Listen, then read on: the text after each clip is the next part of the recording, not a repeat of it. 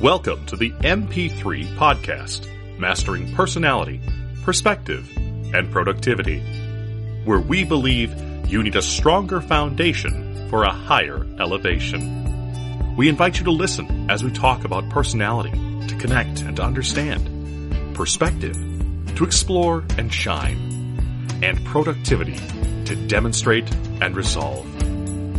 And now, your hosts, Ariel Kopak and Roger Wolkoff.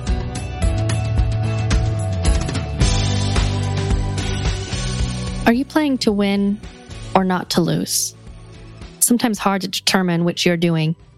Playing to win involves risking it all, involves focusing forward and not looking back.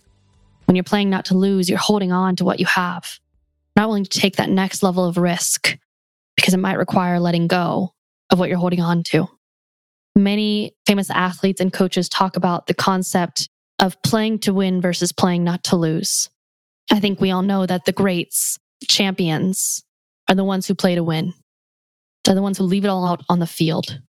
They're the ones who move forward when the game seems lost. The ones who never stop pursuing that win. In life, this can get a little complicated. When do you play to win versus not to lose? Should you always play to win? Is it acceptable sometimes to play not to lose? When is the risk too great? How do you assess a risk tolerance when it's not just a game, but life on the line? How do you play the game of life?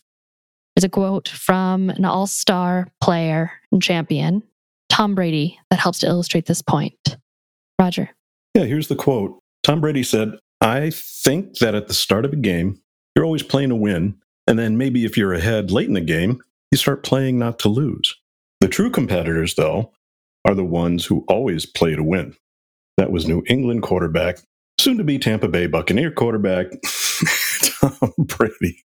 So, Ariel, what does that make you think of? Do you have a story associated with that? When thinking about the story that most resonates with me in the playing to win versus playing not to lose is a moment from when I was 23 years old and I was being recruited to move out to California. And I remember being recruited and my response upon the request to move to California, leave Wisconsin, leave my family and friends behind to pursue a professional opportunity, my response was, I don't want to go. I don't want to leave Wisconsin. I don't want to move to California which is funny because every time someone hears that I moved to California, they think, oh, you went for the nice weather and the beach and the California lifestyle and right. all of that. And my response is, nope. I said, I don't want to go. That's what I'm thinking. Why didn't I'm jumping at that chance? But something else was going on for you, right? Yes. So I didn't want to leave Wisconsin. I was very happy, very content in my life with Wisconsin. So when I was doing, I guess you could say the assessment, and clearly there was something that appealed to me because I continued to consider it, to continue to have conversations and a lot of back and forth, a lot of assessing what was the right move.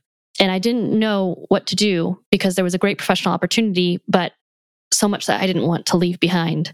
And I remember racking my brain, thinking about it, asking for advice from mentors, praying about it. And I remember one moment in the shower just hit me I said, why would I leave? I love my apartment. I love my friend group. I'm very happy with how my life is set up right now. I'm happy financially, content professionally. I have a manager who I get along great with and I know will help me with my professional aspirations. I'm doing okay financially with my full time career and part time job on the side. I thought, why would I leave? I'm completely content. And then I realized I am 23 and I'm completely content. And I said, that's just not right. Yeah, that doesn't um, sound right to me either. well, it was kind of a hard realization because to think everything's good, why would I leave? Was the realization that if I didn't leave, I wouldn't grow. You don't grow mm. in a place of true contentment. And there's nothing wrong with being content, but it was a realization that at 23 years old, I wanted to grow more than I wanted to be content. So that was my moment of realization that I wanted to play to win. I didn't want to play not to lose. And the things I feared losing, I probably wouldn't truly in the long run lose. But I was willing to, I guess you could say, lose them in the short run in order to play to win in the long run. What a great frame up for that. I hear you. Yeah, it's interesting when you said it. You said you have that perspective shift of playing not to lose versus playing to win. Something you said in the monologue really made me think it was is it time looking forward or is it time spent not looking back? I spent a lot of time in the not looking back area. And when I was around 23, 24, I was not looking forward. Let's just put it that way. I had a regret of not pursuing a relationship with a friend, Karen. I thought I knew what I wanted. And it turned out I was focused on what I'd grown up with all my life with, which was make the quote unquote right choices, right? That had been instilled in me for forever. Make the right choice. Well, how do you know what the right choice is? I don't know what the right choice is. And so making decisions like that really hampered me. And I believe it now, years later, that it was fear. It was fear about doing the wrong thing, not about doing the right thing, but fear of doing the wrong thing and the uncertainty that comes with, well, how are you ever going to know if it's the right thing? I don't know. Never know. You never know. It's interesting because you went out to California to grow, mm-hmm. right? You made the choice to grow. You didn't know yes. it was going to be out there. You knew it was here. Definitely knew it was here. So staying here could have been seen as a not to lose, but you were playing to win and you played to win to grow and meet new people and new opportunities and grow yourself. I hear you. Big risk, risk reward. It was a big risk and definitely expanded my comfort zone and grew a lot. And thank you for sharing that experience, Roger, because it's so easy to look back and identify when you made a fear based decision in the past, but it's really hard to identify when you're doing that now. Mm-hmm. It really is. I think about it in terms of this way. When you first started talking about this topic, we were talking about, you said, well, what is the difference? You said, what's the difference between playing not to lose and playing to win? And the first image I got, remember, I'm a visual thinker. it was like the difference between large and small. That's what it came down to for me large and small. Playing not to lose reminds me of the people I used to work with in the corporate world, many of whom were content and they were doing the bare minimum to get by. And I could not understand why they weren't doing more. And my attitude was always of, I wanted to do more to play to win, but I didn't know to play to win at what, right? We'll talk about that in a little bit, but I didn't know what it was I, I wanted to win at. I knew there were some bigger things, but I just hadn't defined for myself what they were. But when I look at it, if I had to write down or draw a picture, I would draw a small circle and a big circle. You know how I am at drawing things, right? That's the way mm-hmm. I explain concepts. and so that's what I think of. Not putting a value judgment on either one of them, either one of them at all. But it goes back to what is your risk tolerance for taking the option to play to win big or play to win. Right. What you said about assessing the game, right? What game are you playing and what game are you playing to win versus not to lose? I was having a conversation with a client recently and we were talking about how in some sports that he plays with his clients or with his kids, he said, these are things that I'm just playing for fun and I'm playing to keep up. Essentially, he's playing not to lose or to not lose at an embarrassing level, but there are a lot of games that he plays that he's not trying to be the winner. He's just enjoying the journey, just participating, just playing the game. And that's a wonderful thing. You don't need to, now some have that very, very competitive nature, but you don't necessarily have to play to win every game that you play, right? But it is important to identify what games in life are you playing to win and what games are you playing to lose? And we do tend to fall into patterns of playing not to lose and letting it fall into games where we actually want to win. We have to assess that in each situation. And that was for me in the story with California. I realized personally, professionally, I wanted to play to win. I was in a state where I was ready for challenge. I wanted to grow and put myself in a position where I didn't have a choice, kind of corner myself in a way of forcing that level of growth because you're not playing to win if you don't get into the game. Exactly. Exactly. It reminds me of the games that I was playing. And I was in the sales game for a while. And it was always a game of, well, there's all kinds of gamesmanship in there.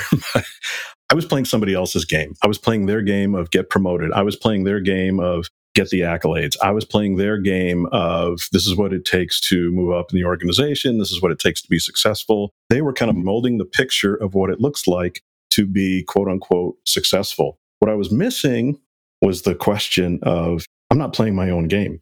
Or what game do I want to be playing? I was wrapped up in what I thought my goals and my dreams were, but I really wasn't.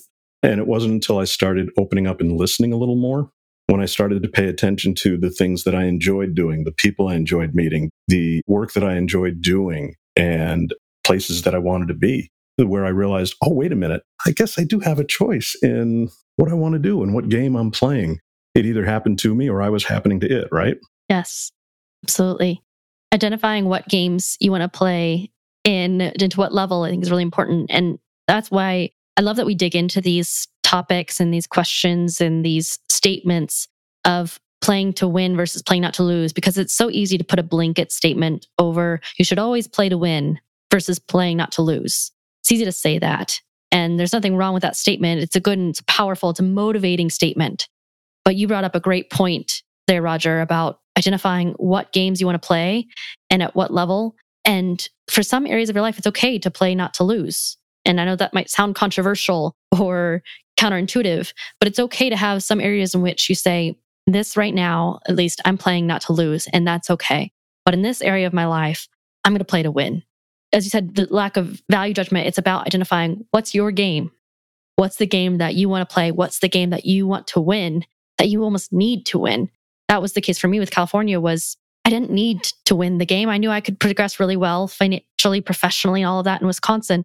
But I knew internally my game was growth. My game was challenge. My game was development. That was the game that I needed to play to win at that time in my life. That was what I knew in my gut. Listening to yourself, identifying what's the game that you want to win in your life is the starting question. That's a great question. So, building on that, Ariel, how the heck do we know what winning looks like? You have to define it for yourself. I know that's a perhaps unsatisfying answer, but you have to define what winning looks like for yourself. And if that is growth, personally, professionally, spiritually, identify what that growth looks like. But I think identifying the arena in which you're playing so you know what it looks like to win is really important. And that will obviously change as the game changes. The parts that will change is how you win or how you assess the situation to get to the next, if we're bringing sports, the next touchdown or the next goal. But define your game, define your arena, define what winning looks like. Because if you don't define what winning looks like, yeah, how can you win? And you're so right. I would answer the question the same way, right? And one of the things you do, you said you got to dig a little deeper, right? And it's asking yourself, I look at it this way, like having that heart to heart with yourself, asking yourself, well, what do I want? What do I really want? And not being afraid of those answers. So we can ruminate on it, we can think about it. But one of the things I found, I like to just grab a sheet of paper and write down, what do you want? And you know how many times I do that? How often? I try to do it now probably once, twice, occasionally three times a week, at least once or twice a week. What do I want? And you know what? The answer changes. Mm-hmm. The answer does change gradually. It's not like this week I want this, next week I want that. Over time, it kind of changes. And it's a listening exercise right? Listening to what I'm saying, what comes out. So I picture somebody across from me, a friend who was asking me, Roger, what do you want? I don't know. How about we write it down this time? Sometimes it's material things, sometimes it's relationship wants, sometimes it's life wants, sometimes it's career or business things, whatever is there. And I'm surprised at what sometimes shows up on the paper. But that is a good indicator into figuring out what game I'm playing and what I think winning tends to look like? It's such a powerful question. When I ask my clients that question, and often the response is, oh, going for the easy questions, because it is a tough question yeah. to honestly ask, what do you want? As you said, it's a scary question. It's scary to allow yourself to admit what you really want, what game you want to play, what game you want to win. And that ties into the fear, right? Part of the reason that we play not to lose is because of the fear of what we'll lose. And we don't allow ourselves to define what we want. We don't allow ourselves to identify what game we want to play and what winning looks like out of the fear of loss. And that fear can hold us back from even defining what we want, what you want. So, in order to let go of the fear, you really have to identify what it is that you fear losing. Make that clear. As you said, make what you want clear, but then also make what it is that you fear you will lose if you pursue it very clear because if you don't, I assure you it's there and it's holding you back. Clarifying is extremely important because then you can actually assess is this a game I want to play to win? Because oftentimes when you assess it, truly, you'll realize the things that you fear losing, you're probably either not going to lose or you're putting more weight on it than what it is that you want to win, or it's perhaps just letting go for a period of time. And that's a hard thing to embrace. But one thing I learned from my neurolinguistic programming practitioners was they said when it comes to weight, they were talking about to our group, when it comes to weight, don't say lose weight because lose mentally means something you'll find again. So drop Wow. the weight, get rid of the weight, but not lose the weight Mm, because that's assuming that you'll get it back. I think that ironically can be tied to this a little bit with the fear of loss, the fear of losing. mhm. Is it something that you can regain? Is it something that you maybe put aside or lessen the importance in for a while, such as sometimes in sports, they lose some yardage in order to get the play, right? There's maybe some initial loss, and you can assess if that is a part of the bigger picture, could lead to something greater because it's something that you might gain back. That's really powerful. I think I'm going to start eating differently now. No, it's very, very true what you're saying about what we, the words and the language that we tell ourselves and the way we think. There's a lot there. Mhm. Let's go back to this. There is fear with every choice. Let's just accept that. Yes. And what is one of the things you say about naming fears? As soon as you face it, it's immediately lost some of its power. Right, right. So there's something there. I wanted to make sure we got that in too. You said something about guarantees and losing. We were talking about that a little earlier, Yes. not in the podcast, but in a separate conversation. Yes. There is a guarantee that you're risking loss, a great loss when you play to win. So when you're playing to win, you're acknowledging that you're putting a lot on the table. You're acknowledging that there is a lot you could lose. It's the difference in basketball of going for the two pointer versus the three pointer. There is more risk of losing when you go for the three pointer. There is a risk when you play to win. But the, if you play not to lose, you're holding on to a false security that you won't lose. Just because you're playing not to lose doesn't mean that you definitely won't lose. There's still a chance of losing. I think that goes back to some of our previous conversations about the sense of control. Sometimes that sense of control is false. It's a false sense of security that we give ourselves. Sometimes playing not to lose can give a false sense of security. But when you play to win, you are letting go of that false sense of security because when you're playing not to lose, you're guaranteeing that you will not essentially win. When you're playing to win, you're accepting a risk of loss, but you're increasing the chances that you may win. It's a acceptance of the guarantee that you will not win if you play not to lose. Well put. It reminds me that I know for uh, quite some time I fell into a pattern of playing it safe. I always played the look back, play not to lose because it was safe.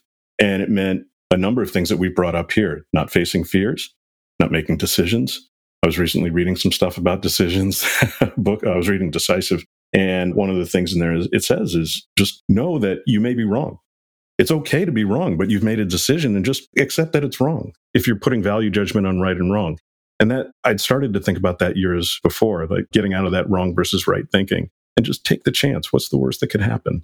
And taking that measured risk. And my tolerance grew and grew and grew to take that chance to getting out of a nine to five job and taking on my business. You started a business, realizing that, yeah, there's more out there if we play to win. And if we're aware of being stuck in a pattern, right? Being able to look at yourself and say, what pattern am I in? And is it a pattern? And do I want to break out of that pattern? Right. So that feeds back to what you were saying about choice and just maybe looking at it with a different set of glasses or filters. hmm I think with what you're saying, you drew an awareness that the more that you play to win, the more you're able to acknowledge when you're playing not to lose.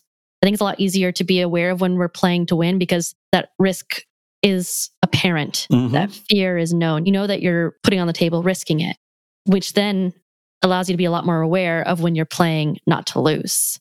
Assessing where you're at and what your risk tolerance is is so key. And thinking about what not to lose, there's a lot of risk tolerance assessing that we're talking about here. And the key piece to this, I think, is one of the greatest things to not lose is yourself. And if you play not to lose, you risk losing yourself, even more specifically, perhaps who you want to be. But if you play to win, you may find and expand who you become because growth is always outside of your comfort zone. This we know to be true. What great takeaways. Until next time, this is Ariel and Roger helping you to master your personality, perspective, and productivity. Thanks for listening. Be sure to follow Ariel and Roger on your favorite social media channels and to rate the show highly where you listen to your podcasts. Now, Ariel and Roger have three asks of you. Share this with at least one person who may benefit from this content.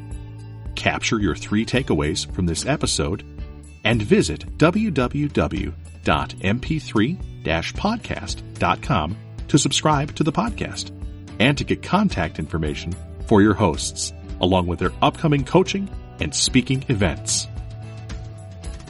Thanks for listening to MP3, Mastering Personality, Perspective, and Productivity, where we believe you need a stronger foundation for a higher elevation.